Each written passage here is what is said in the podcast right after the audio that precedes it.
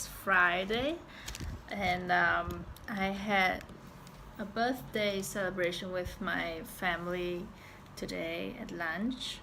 Um, so there's not much to vlog today.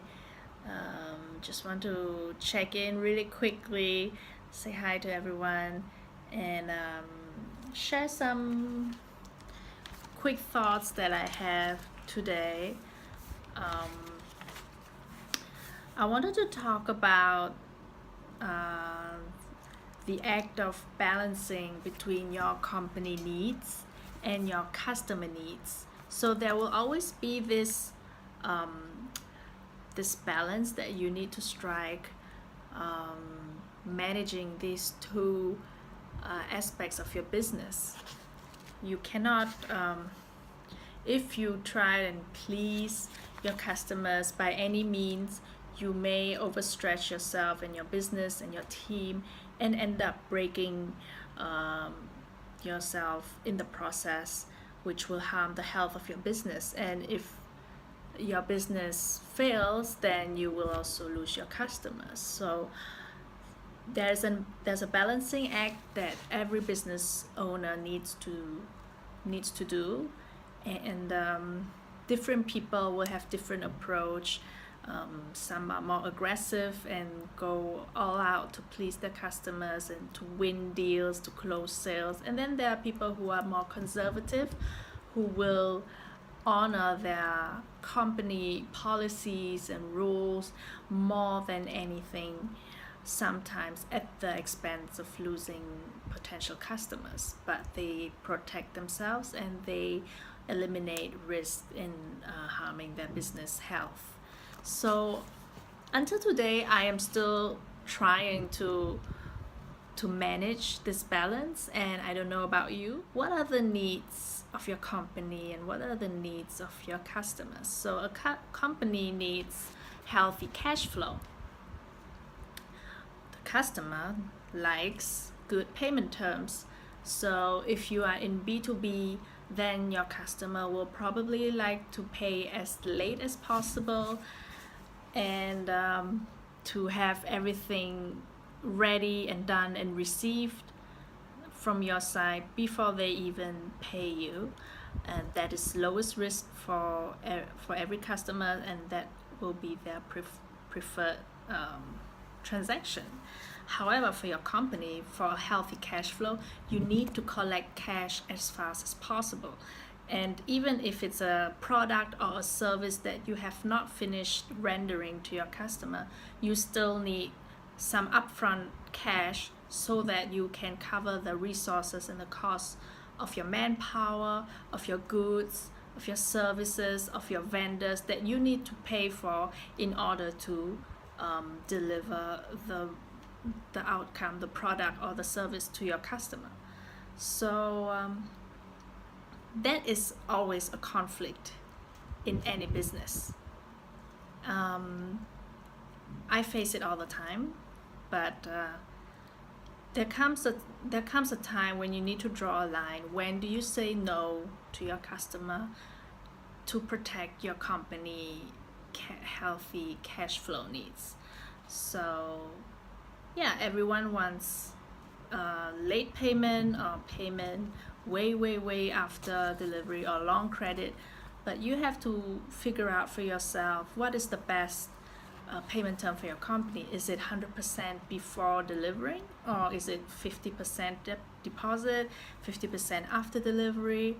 Um, it all depends on your business. If you have a supplier who demands from you 30% deposit then you will need to demand at least 30% to 50% deposit from your customer or else you will end up um, having a shortage in cash because you need to pay upfront more than you actually receive. Okay so uh, yeah be firm about your payment terms.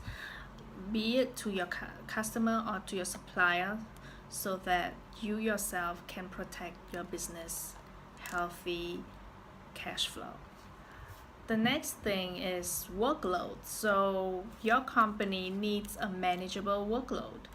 uh, your team needs to be able to perform well in the amount of tasks that you give them. So um, deadlines needs to be reasonable and the amount of projects you take on need to be um, manageable. Um, however, towards the customers, they always want fast delivery, they want the best service, they want the best product in the shortest amount of time with the lowest possible cost. So that is a conflict to you. If you are not able to deliver or commit to the quality your, your client wants to with the amount of time or with the uh, price that they demand, then again, you need to say no and not overstretch yourself, even if that means you lose that customer. I am quite strict about this because I have, I have been in um, difficult deals before where I thought it's more important to win this client, to win this project, than to worry about my team's uh, capacity. And then we end up struggling so bad for the entire period of the project. And uh, I just find that oh, at the end of the day, it really is not worth it to take on more than you can chew. So always, always manage your client's expectation.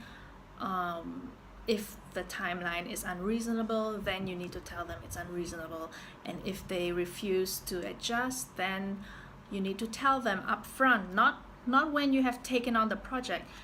You have to tell them before you sign the contract that sorry, we are not doing this because it's uh, we are unable to uh, perform within your required time frame so that the client has the ability to find a different vendor a company to, to do it. So always be honest, always be upfront about everything. Will save a lot of trouble for everyone, for your team, for yourself, and for your customers. Nobody likes having to find a new vendor halfway through just because you say, you know, you're unable to take on, you're unable to continue. So, yeah, manage the workload for yourself and set the right expectation for the customer.